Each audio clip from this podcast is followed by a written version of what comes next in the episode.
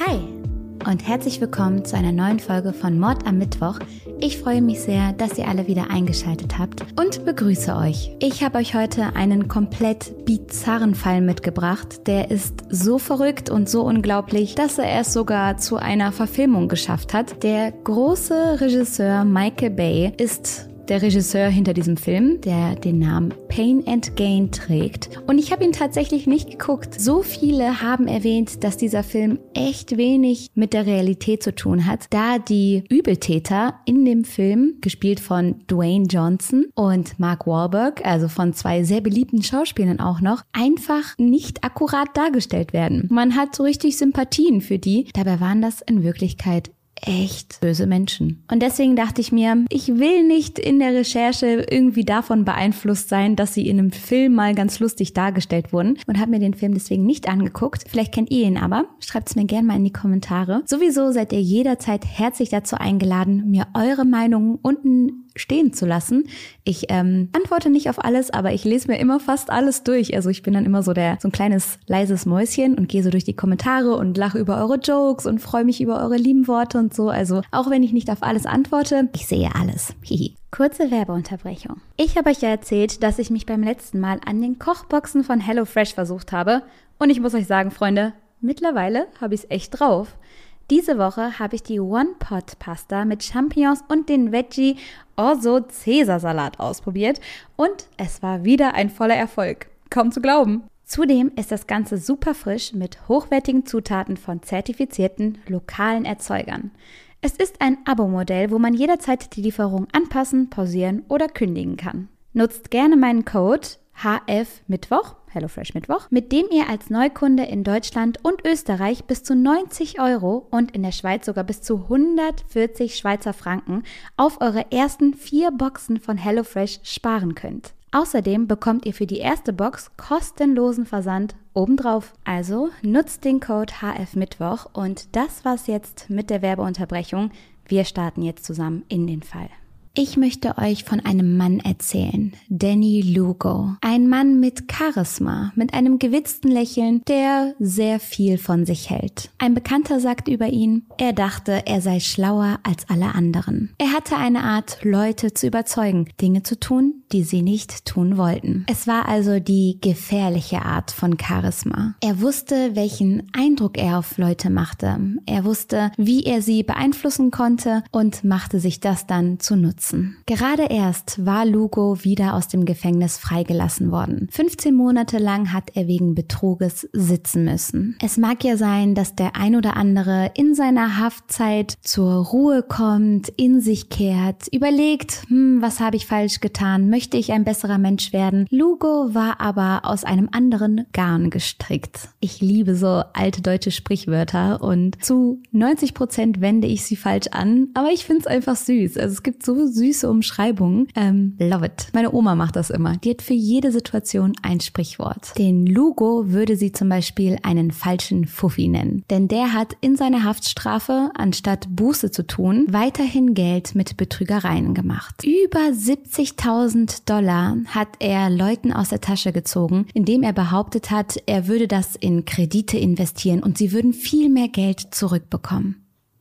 Er hat von einer Bank in Hongkong gesprochen, die es natürlich niemals gegeben hat und so die Leute um ihr Geld gebracht. Nach seiner Haftstrafe macht sich Lugo dann aus dem Staub. Er will einen Neuanfang starten und geht nach Miami. Nördlich der Miami Lakes gibt es ein Fitnessstudio, welches den Namen Sun Gym trägt und das ist nicht dein Local Fitnessstudio mit ein paar netten Pilates oder Yogakursen. Nee, da wird richtig gehoben. Die Eisen werden in die Höhe gestemmt. Dort wird nicht vor Anabolika etc. zurückgeschreckt. Und die Typen, die dort trainieren gehen, das sind richtige Kühlschränke. Also zwei Meter groß, zwei Meter breit und in jeder Hand eine 50 Kilo Hantel. So könnt ihr euch das da vorstellen. Und Lugo schafft es auch hier wieder, sich einen Namen zu machen. Durch einen netten Umgang mit den Kunden wird er bald schon Manager des Ladens. Bald stellt er dann Adrian Dorbell als seine Teilzeit Geldkraft ein, die ihm zur Seite stehen soll. Während Lugo nun das kaltblütige Hirn ist, welches den Plot plant und jede Menge teuflische Pläne auch schon wieder im Hintergrund zusammenkleistert, ist Durbell für die aktive Seite zuständig. Er ist der Mann mit dem Bizeps, Lugo ist der Mann mit dem Köpfchen. Lugo ist übrigens auch schon wieder mit dem nächsten Betrug beschäftigt, also ich glaube, ich muss einfach gar nicht erwähnen, dass er permanent irgendwelche Geschichten an der Seite laufen hat.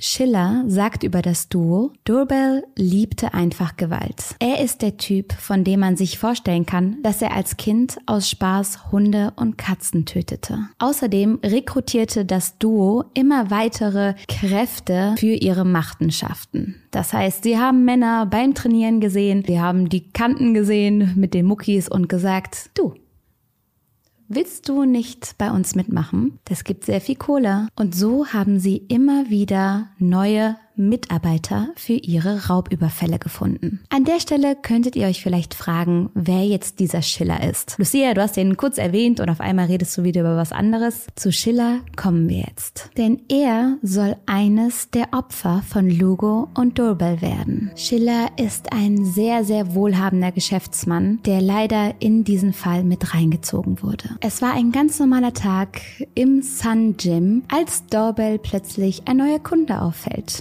Delgado trainiert hinten rechts seinen Bizeps. Zumindest stelle ich mir das Ganze so vor. Und die beiden kommen ins Gespräch. Wenige Tage später freunden sich auch Delgado und Lugo an. Und damit beginnt die große Katastrophe für den Chef von Delgado, auf den sie bald schon zu sprechen kommen. Mark Schiller. Ein kleiner Zeitsprung, ein Jahr vorher. 1991 muss Delgado seinen Job als Autoverkäufer aufgeben. Delgados Frau Linda, die für den erfolgreichen Geschäftsmann Mark Schiller arbeitet, fängt deswegen irgendwann mal bei ihrem Job an zu weinen. Sie berichtet ihrem Chef, dass es ihr gar nicht gut gehe, dass ihr Mann den Job verloren habe und sie nun alleine das ganze Geld nach Hause bringen müsse. Der mitfühlende Mark Schiller bietet Delgado daraufhin einen Job bei sich an. Die beiden verstehen sich gut. Schiller vertraut Delgado aufs Vollste. Sie gründen zusammen ein Hypothekengeschäft und er vertraut Delgado sogar den Security Code seines Hauses an. Ein Bekannter sagt, alles in allem hatte Delgado von der Beziehung immens profitiert. Ein paar Jahre zuvor hatten er und seine Frau noch bei ihren Eltern gewohnt. Jetzt besaß er ein schönes Haus nördlich der Miami Lakes. Problem war nur, das Geschäft lief nicht so gut. Und die besten Beziehungen können immens darunter leiden, wenn es finanziell nicht so läuft. Als Delgado auch noch damit anfängt, immer mehr mit dieser kuriosen Sun Gym Gang, also Dorbel und Lugo, abzuhängen, bröckelt es in der Beziehung zu Schiller immer mehr. Dieser sagt später, ich habe Lugo nie getraut. Ich sagte Delgado, dass Lugo ihn eines Tages in Schwierigkeiten bringen würde. Ich konnte ja nicht ahnen, dass der Ärger mich betreffen würde. Im Endeffekt ist es auch wirklich die Beziehung zwischen Delgado und den Männern aus dem Gym, was die ganze Zusammenarbeit mit Schiller dann in die Knie zwingt und am Ende zerbricht es auch daran. Als das Geschäft zwischen Delgado und Schiller vollends beendet ist, will Delgado Rache. Er fühlt sich unfair behandelt. Er denkt, Schiller sei an allem schuld, sieht bei sich überhaupt keinen Fehler und sagt zu Lugo und Dorbel, Ey, hier, ihr macht ja gern eure Raubzüge, eure kleinen Betrügereien. Ich kenne ein leichtes Ziel. Da war ein Mann, der mir vertraut hat. Darüber hinaus erzählt Delgado auch richtige Lügen über Schiller, um seine Rachsucht irgendwie zu begründen. Er sagt, Schiller hätte ihn um einen Betrag von 300.000 Dollar betrogen. Das hat nie gestimmt. Aber für die Sun Gym Gang ist das nur ein weiterer Grund, ihn zu ihrem Opfer zu machen. Ein paar Worte zu Mark Schiller. Er lebt mit seiner Frau und seinen zwei Kindern in einem schönen Haus in Miami. Es gibt ein Pool, es ist zweistöckig sich das Haus, sehr geräumig. Ihnen geht es gut. Und auch wenn das Business mit Delgado irgendwann in die Brüche geht, so hat er genug an der Seite, welches ihm sein schönes Leben finanziert. Unter anderem ein lukratives Nebengeschäft in der Nährungsergänzungs Branche, welches ihm jährlich Millionen einspielt. Lugo, Dorbel und Delgado, die nun Auge auf eben dieses Geld und das Haus und die Reichtümer machen, planen nun Schiller zu entführen. Einen wunden Punkt neben dem Vertrauen in Delgado hat Schiller nämlich auch noch. Er war einst in nicht so ganz safe Sachen verwickelt. Man könnte nämlich sagen, das Ganze war nicht ganz legal. Schiller hatte eine Zeit, in der die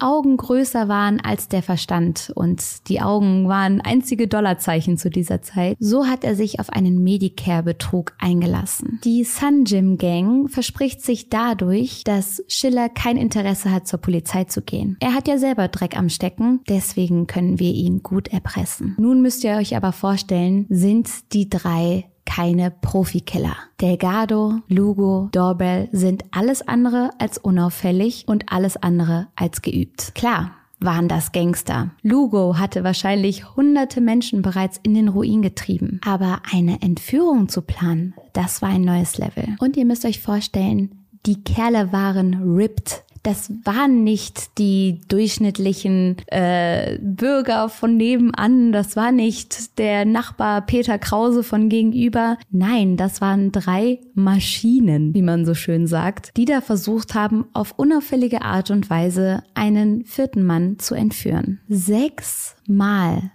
haben sie versucht, Mark Schiller zu entführen. Sechsmal haben sie den Versuch gestartet, sechsmal sind sie gescheitert. Darunter waren Ideen wie, dass sie sich zum Beispiel als Ninjas verkleidet haben, um ihn beim Trick or Treat zu kidnappen. Stellt euch einfach diese massiven Männer in so Ninja-Leggings vor, wie sie versuchen, jemanden mitzunehmen. Ein Journalist erzählt später, wie die drei Männer sich unter Decken in Schillers Garten versteckt hatten, dort auf ihn warteten und dann plötzlich durch die Höfe gerannt sind und Abbruch, Abbruch geschrien haben. Er sagt, es war, als wären sie auf einer geheimen Mission für die Regierung. Es wäre lustig, wenn es nicht so tragisch wäre. Denn alles, was ich gerade erzählt habe, ist ja erstmal totaler Kinderquatsch. Diese drei Typen, die sich da in ihren Ninja-Turtle-Kostüm oder was auch immer versuchen, da heranzuschleichen, das wirkt wie Comedy. Jedoch wird das Ganze sehr viel ernster, als sie eines Tages Erfolg haben. Am 14. November 1994 schnappen sie Mark Schiller. Sie stülpen ihm einen Sack über seinen Kopf, tasern ihn und schleppen ihn ins Auto. Anschließend bringen sie ihn in ein Lagerhaus. Das gehört einem ehemaligen Freund von Delgado und in diesem Lagerhaus, welches niemand auf dem Schirm hat, absolut vereinsamt ist, wird Schiller dann einen Monat lang gefoltert. Er wird geschlagen, verbrannt, sie spielen brutale Spiele mit ihm, so etwas wie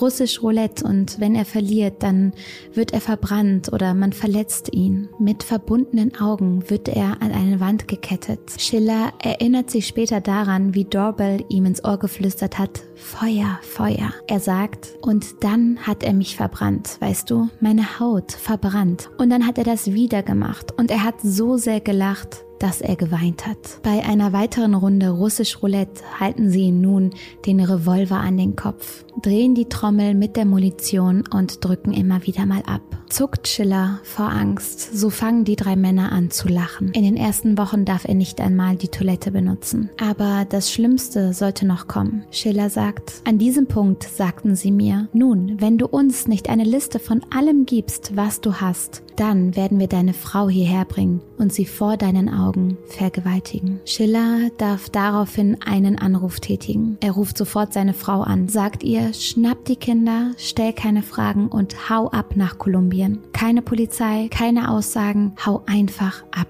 so schnell es geht. Und genau das macht sie. Sie ruft niemanden an, sie sagt niemandem Bescheid und flieht mit den Kindern. Später wird man Schiller fragen, was er dazu denkt, dass seine Frau die Polizei nie gerufen hat. Er sagt, ich weiß es nicht. Ich denke, zu diesem Zeitpunkt war es klug, es nicht zu tun. Und die Frage habe ich mir auch gestellt. Ich finde es sehr, sehr schwer, darauf eine richtige Antwort zu finden. In vielen Shows und Podcasts und Texten ist die Frau von Schiller dafür verurteilt worden, dass sie nicht die Polizei gerufen hat. Auf der anderen Seite verstehe ich auch, dass man unfassbare Angst hat, dass man einfach nur den Befehlen folgt, in der Hoffnung, nichts Falsches zu tun. Schillers Folter geht weiter. Sie zwingen ihn nun immer wieder bekannte Freunde und Arbeitskollegen anzurufen. Seinen Freunden soll er zum Beispiel sagen, er habe sich in eine junge Frau verliebt, alles hinter sich gelassen und würde nun ein neues Leben starten. Bis auf Nimmerwiedersehen. Ähnliche Geschichten soll er auch seinen Kollegen auftischen. Und aus unerklärlichen Gründen schlägt niemand Alarm. Denn das mit der Frau, finde ich, ist noch die eine Sache. Sie hat ja die ausdrückliche Aufforderung bekommen, auf keinen Fall die Polizei zu rufen. Dass sie Angst hatte, okay. Aber wenn meine beste Freundin, mit der ich jeden Tag quatsche, schreibe, whatever, wenn die mich anruft und mir sagt, äh, ja, ich habe jetzt einen neuen Typen kennengelernt und ich bin jetzt weg, mach's gut, so lebe wohl, dann würde ich sagen, hör mal, ne? 17 Uhr, heute Abend, auf einen Kaffee und dann will ich aber alles wissen. Dann will ich alles wissen. Kannst dich ja nicht einmal so verabschieden, du bist meine beste Freundin, was denkst du, wohin du gehst? Ich komme mit. Also das verstehe ich wirklich nicht, wie Arbeitskollegen und Freunde diese kuriose Geschichte einfach so annehmen konnten, ohne das zu hinterfragen. Also wenn ihr mal einen seltsamen Anruf bekommt und die Person zufälligerweise auch seit Wochen schon nicht nicht mehr zu Hause gesehen wurde oder bei der Arbeit gesichtet wurde, ruft die Polizei. Ruft die Polizei. Ich habe letztens mit einem Polizisten darüber gesprochen, dass man immer so eine Hemmung hat, die Polizei zu rufen. Und klar, ihr sollt die Leitung nicht mit jedem Quatsch belegen, ne? Die muss frei sein für wirkliche Notfälle. Aber wenn es ein Notfall ist, dann ist es ein Notfall. Dann habt keine Angst, die Notfallnummer zu wählen. Die ist dafür da.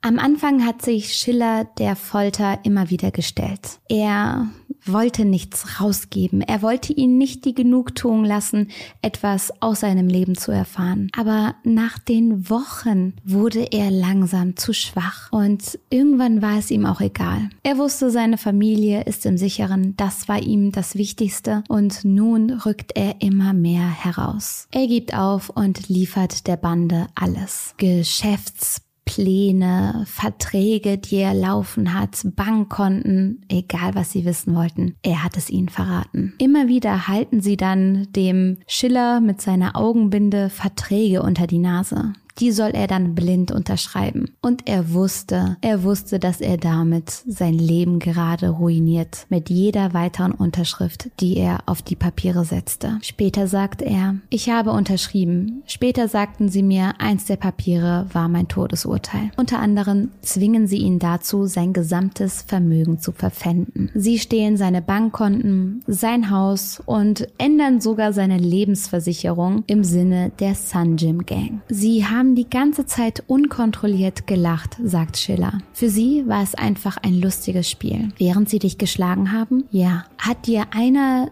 deiner Erführer irgendwas Gutes getan? Ja, der Kerl, der nachts dort war, weil sie mich nicht mehr fütterten, erklärt Schiller. Ich war ausgehungert. Ich hatte seit drei Tagen nichts mehr gegessen. Er brachte mir eine Dose Ravioli, die ich mit den Händen essen musste. Das sollte so etwas wie seine Henkersmahlzeit werden. Denn die Sun Gym Gang näherte sich langsam Lugos letztem Punkt des Plans. So haben sie Schiller zunächst dazu gezwungen, nur noch Alkohol zu trinken. Sie setzten mich auf einen Stuhl und gaben mir dieses Gebräu, ein Getränk, sagt Schiller. Schnaps, Tequila, Wodka und Schlaftabletten. Und schließlich wurde er ohnmächtig. Lugo plant nämlich einen Autounfall. So soll es zumindest aussehen. Den ohnmächtigen und stark alkoholisierten Schiller setzen sie nun hinter das Steuer eines Toyotas. Mit diesem Auto lassen sie ihn dann gegen einen Pfosten knallen. Sie denken, der Plan ist aufgegangen, Schiller ist tot und zünden nun die Karre an. Schiller aber überlebte sowohl die tagelange,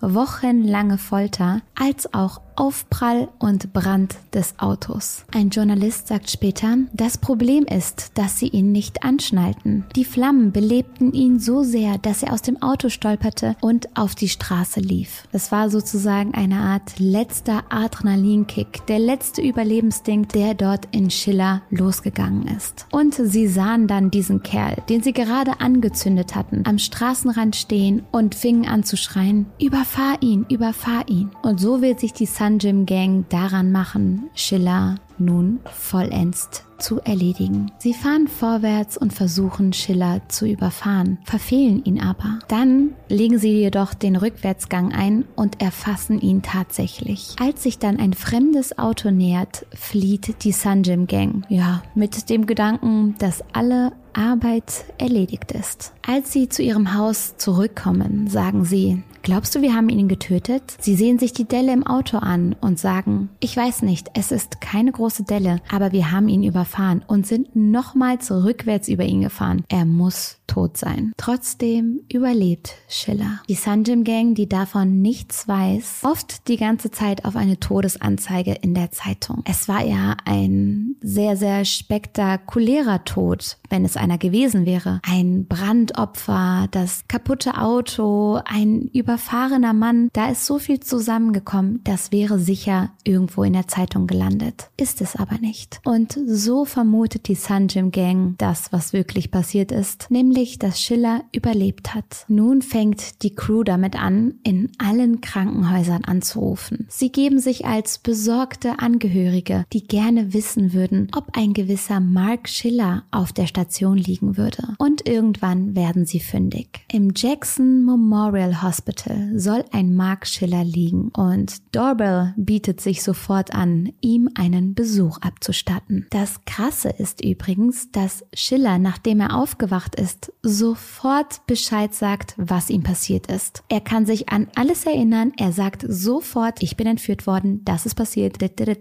aber keiner glaubt ihm. Ach, sie hatten so einen schlimmen Unfall. Kommen Sie erst mal zur Ruhe. Schiller sagt später, ich erzählte Ihnen, dass ich entführt wurde. Und sie sagten, nein, nein, Sie hatten einen schlimmen Unfall. Und ich sagte, nein, nein, nein, ich wurde gekidnappt. Aber sie haben es einfach abgetan. So kontaktiert Schiller dann einen Privatdetektiven mit dem Namen Dubois. Er hat Angst davor, zur Polizei zu gehen. Er wollte sicherlich verhindern, dass seine Entführer seine dubiosen Geschäfte aufliegen lassen und deswegen wählte er den Weg mit dem Privatdetektiv. Der erste eindringliche Hinweis von Dubois war, verlass das Krankenhaus. Sie werden dich suchen und sie werden dich finden. Also nimm die Beine in die Hand, sobald du kannst und raus. Und es war tatsächlich eine knappe Kiste. Schiller erzählt, wir fuhren um 8 Uhr morgens los. Ich schätze, die Sunjim Gang kam um 10, um mich zu suchen und mich zu töten. Schiller kehrt daraufhin erstmal nicht wieder nach Miami zurück, sondern fliegt nach New York. Währenddessen setzt sich Dubois an den Fall. Schon bald führen die ersten Spuren in Richtung Sunjim. Als Dubois dann mit dem Besitzer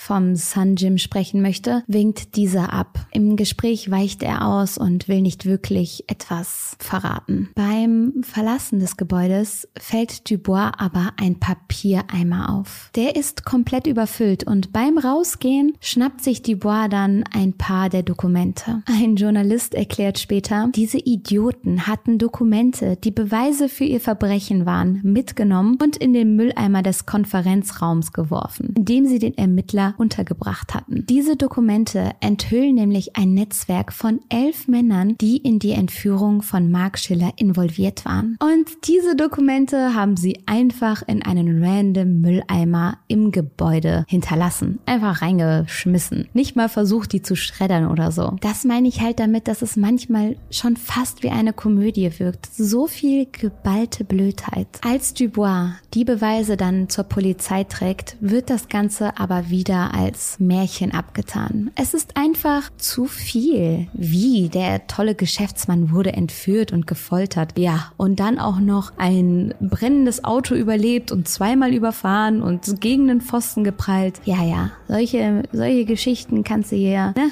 Kannst du ihr sonst wem erzählen, aber die Polizei wollte davon nichts wissen. Und so kommt die Sunjim Gang trotz überlebenden Zeugen und vielen Beweisen, Dokumenten einfach so durch. Hierzu gibt es auch wieder einen äh, alten Spruch, den meine Oma auch manchmal sagt, nämlich das Glück ist mit den Dummen. Und das hier ist wirklich das Paradebeispiel. Dreistigkeit scheint zu siegen, denn die Sanjim Gang zieht nun sogar in das Haus von Schiller ein. Sie verkaufen all seine Möbelstücke, räumen die Bude leer und verprassen sein Geld. Sie haben ja immer noch volle Verfügung über all seine Konten. Und jetzt wird's noch krasser.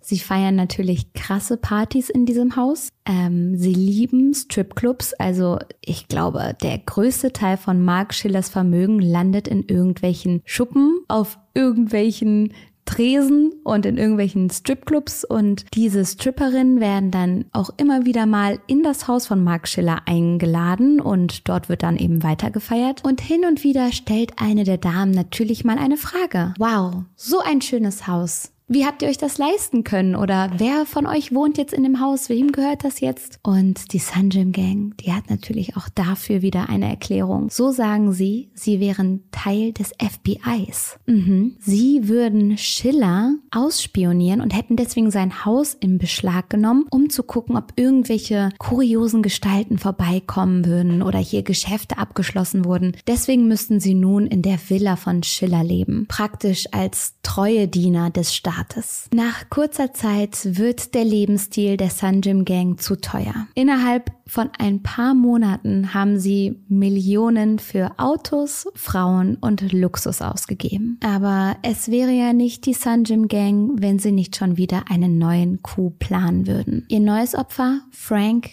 Grieger. Der ist ein ukrainischer Einwanderer, der den amerikanischen Traum zu seinem Lebensmodell gemacht hat. Ohne Geld und ohne einen Plan kam er damals nach Miami und gründete eine Telefonsex-Hotline. Also ihr wisst schon, ne? So die ab 1 Uhr nachts dann plötzlich auf irgendwelchen Sportkanälen laufen, ne, für die dann da geworben wird. Ähm, ja, werde ich jetzt nicht imitieren, müsst ihr euch jetzt einfach vorstellen. Auf jeden Fall schafft er es damit, unfassbar viel Geld zu verdienen. Klar, das waren die 90er Jahre, ne? Also da hatte noch nicht jeder seinen Laptop mit Pornhub und Co. zu Hause stehen. Ähm, da hat man auch angerufen. Good old times. Seine Schwester Susanna charakterisierte ihren Bruder Frank folgendermaßen. Frank sammelte Luxusautos, darunter einen 200.000 Dollar teuren königsblauen Vector, einen seltenen handgefertigten experimentellen Sportwagen, einen Dodge Thels, um Besorgungen zu machen, und den Lamborghini Diablo. Seine Freundinnen waren schön, so sinnlich und formschön wie die Autos, die er besaß. Er bevorzugte Babes, einige von ihnen Stripperinnen. Er genoss einfach das Leben. Eine dieser Babes an der Seite von Frank war dann Christina Fortin. Mit ihr ging er dann auch eine Beziehung ein. Und auch das passt wieder zu dem perfekten Bild eines perfekten Lebens. Die beiden führten eine innige, gefühlvolle Beziehung und genossen gemeinsam den Wohlstand von Frank. Doch dieser Traum sollte bald schon von der Sunjim Gang beendet werden. Frank gerät langsam in Lugos Visier. Vor allem der Lamborghini von Frank spricht Lugo an. Er sieht sich selber in dem Auto. Er trägt es nicht, einen anderen Mann am Steuer zu sehen. Und so arrangiert die Sunjim Gang ein vermeintliches Business-Treffen mit Frank und seiner Freundin Christina. Der Plan ist, die beiden zu überwältigen und zu entführen. Aber ihr wisst ja schon, dass das etwas ist, in dem die Sunjim Gang nicht so geübt ist. Und so geht alles schief. Das Treffen findet in Franks Haus statt. Dorbel und Lugo sind die zwei, die dieses Treffen übernehmen. Während dieses Rendezvous gehen Frank und Dorbel irgendwann in einen Nebenraum. Christina und Lugo bleiben im Wohnzimmer. Plötzlich hören die beiden ein lautes Geschrei. Dorbel, der Frank nun angegriffen hat, schlägt ihm mit einem stumpfen Gegenstand auf den Kopf, wirkt ihn und zwingt ihn dann mit einem Beruhigungsmittel für Pferde in die Knie. Christina, die in eine Schockstarre verfällt, kann sich nicht wehren, als Lugo auch ihr das Beruhigungsmittel spritzt. Er gab ihr so viel Beruhigungsmittel, um damit ausgewachsene Pferde zu töten. Auch Frank überlebt diesen Angriff nicht. Und das ist nicht nur unfassbar tragisch, sondern auch unfassbar dumm. Denn der ganze Plan, Vermögen zu erpressen, an Reichtümer ranzukommen, Bankkonten zu knacken, all das ist nun dahin. Stattdessen sieht sich die Sunjim Gang mit zwei Leichen konfrontiert. Lugo hat natürlich ein weiteres Ass im Ärmel. Ein Mann mit dem Namen John Raimondo, eine zwielichtige Gestalt, die auch im Sun Gym trainiert und nun dazu gerufen wird, um bei der Entsorgung der Leichen zu helfen. Und auch hier stellen die sich wieder so dämlich an. So wollen sie nun die Leichen zerstückeln, achten aber nicht auf Christinas lange Haare. Die verfangen sich schon bald in den Klingen der Kettensäge, die daraufhin kaputt geht. Und in einer verblüffend unüberlegten Aktion, wo man wirklich nur sagen kann, geht's euch gut? Also offensichtlich nicht, aber sie bringen die Kettensäge in den Laden zurück. Sie wollen sie zurückgeben, reklamieren. Ein Gegenstand, der vorher zum Zerstückeln einer Leiche genutzt wurde, wird von ihnen nun in den Laden zurückgebracht. Anschließend werden die Körperteile, die nun mit einer Axt von Dorbel zerlegt wurden, in Fässer gepackt und in die Everglades geschmissen. Die Haushälterin von Frank und Christina betritt in den nächsten Tagen das Haus. Ihr fällt sofort auf, dass etwas komisch ist. Der Hund ist alleine, von dem Pärchen jedoch keine Spur. Flugtickets liegen auf dem Tisch, verreist sind sie aber nicht. Die hätten die Tickets ja mitgenommen und so schlägt sie Alarm. Ein Nachbar sagt, Christina und Frank würden so etwas nie tun. Sie würden den Hund niemals zurücklassen. Die Polizei schaltet nun eine Vermisstenanzeige und schon bald meldet sich die erste Zeugin. Sie war an dem Abend des Verschwindens von Frank und Christina mit ihrem Hund spazieren gegangen und dabei hat sie das Pärchen mit zwei bizarren Männern gesehen, die sehr auffällig gewirkt haben. Ein Journalist beschreibt das Ganze später so, sie erzählte von einem dunkelhäutigen, wohlgeformten Adonis mit langen schwarzen Haaren. Es war ein sehr gut aussehender Mann. Denn wie gesagt, die Sunjim Gang war nicht unauffällig. Als man drei Tage später dann den geliebten Wagen von Frank, den Lamborghini, verlassen in den Everglades findet, macht sich die Polizei große Sorgen. Eine Durchsuchung des Hauses und des Autos bringt erstmal keine neuen Hinweise. Es macht sich eine gewisse Verzweiflung breit. Man hat das Gefühl, irgendwie nicht weiterzukommen, als dem Hauptkommissar plötzlich etwas einfällt. Er erinnert sich an eine Geschichte, die er von seinem guten Freund, dem Privatdetektiven Dubois, erzählt bekommen hat. Der hatte nämlich von einem ungewöhnlichen Fall berichtet, den er gerade untersuchte. Das Motiv war hier ein ähnliches. Es war auch ein reicher Geschäftsmann, der plötzlich von Männern überwältigt wurde. Und als nun Polizei und Privatdetektiv mit all den vorhandenen Beweisen zusammenarbeitet, kommen sie der ganzen Sache sehr schnell auf die Spur. Sie kommen an eine Stripperin, die immer wieder in die Fälle involviert war und sogar die Sunjim Gang mit Frank und Christina bekannt gemacht hatte. Sie war die Freundin von Dorbel und eigentlich eines der letzten Glieder, die man gebraucht hatte, um die Sunjim Gang ausfindig zu machen und ihnen vor allen Dingen die Taten vorwerfen zu können. Als man Delgado und Dorbel dann findet, kann man in ihrer Wohnung praktisch in Beweisen schwimmen. Blutspuren, Visitenkarten, Klamotten alles flog darum. Anschließend werden auch noch die Leichenteile von Frank und Christina gefunden. Die kann man den beiden deswegen zuordnen, da man die Seriennummer in Christinas Brustimplantaten beim Doktor hat gegenchecken lassen und der hat bestätigt, dass seine Patientin die vermisste Christina ist. Somit scheint die Partytour der Sanjim Gang endlich ein Ende zu finden. Und wie viel Schaden sie angerichtet haben, wird nach und nach erst klar. 22 Durchsuchungsbefehle werden ausgestellt. Mehr als hunderte Zeugen melden sich. 10.000 Beweisstücke werden vorgelegt. Insgesamt werden elf Personen verhaftet und mit den ganzen Machenschaften in Zusammenhang gestellt. Lugo und Dorbel werden 1998 zum Tode verurteilt. Delgado bekommt 15 Jahre Gefängnisstrafe. Auch Mark Schiller wandert ins Gefängnis. Ich hatte ja schon ein paar Mal erwähnt, dass er auch Dreck am Stecken hatte und die Sunjim Gang hat sich natürlich nicht nehmen lassen, das zu verpetzen. Dann wird der Film Pain and Gang gedreht, von dem habe ich ja am Anfang berichtet und Mark Schiller sieht sich von seinem Charakter gar nicht gut dargestellt. Er sagt, er hat überhaupt keine Ähnlichkeit mit mir. Ich war immer ein bescheidener, familiärer Mensch. Denn wie gesagt, zieht der Film das Ganze ins Lächerliche. So viel zu der Sunjim Gang. Ein unfassbarer Fall. Ich finde es immer wieder ironisch, was dort passiert ist. Es ist so schrecklich und trotzdem an der einen oder anderen Stelle so komisch auf eine morbide Art und Weise, da die sich einfach so dämlich angestellt haben. Also eine, als sie die Kettensäge zurück in den Laden gebracht haben. Was?